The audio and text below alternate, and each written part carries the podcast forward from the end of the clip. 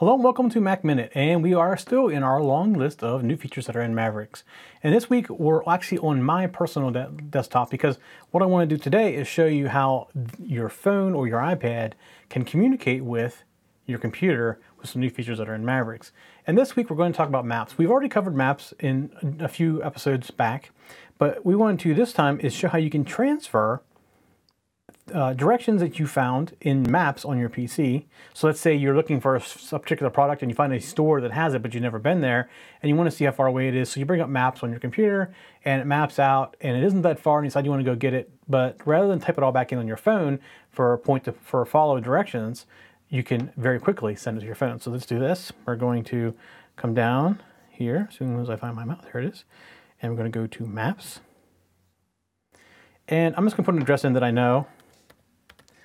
Uh, it's a little, a little far away, but let's see. Gaithersburg, there we go. So I'm gonna come in here and I'll say I want to get directions. It's close enough, I want to get directions. So go ahead and give me directions to this place. And then there it shows me the options for directions. So I decide that I want to, yes, I do want to go to this place. So all you do to get the same directions to your iPhone is you come up here and click on the forward button, say send to Mike's iPhone, which I have here in my hand. I send to my iPhone, and I already have it on my iPhone. You can see it's popped up there in the notifications in the beginning. Let me go to that and get the maps up the right direction. And then there you see there's the same directions that I just sent from my computer and they're now on my iPhone. And at this point, you can start doing the point to point directions or the speaking directions, whatever you want to call it, to give you directions on how to get there. So rather than typing the same address in twice, you found on the computer and it's not that far away, I would like to go get it, then you can start typing it on there. You hit the button, forward it, and it's there. Or if you have a family member that's out somewhere and not sure what's where to go and you're trying to find something for them, you can forward it to them as well.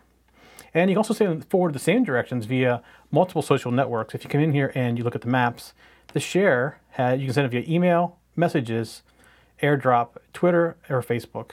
And you can also add a bookmark at the same time. So those are the features that you have with forwarding maps from the Maps app in Mavericks. That's it for MacMinute this week. We'll see you next week.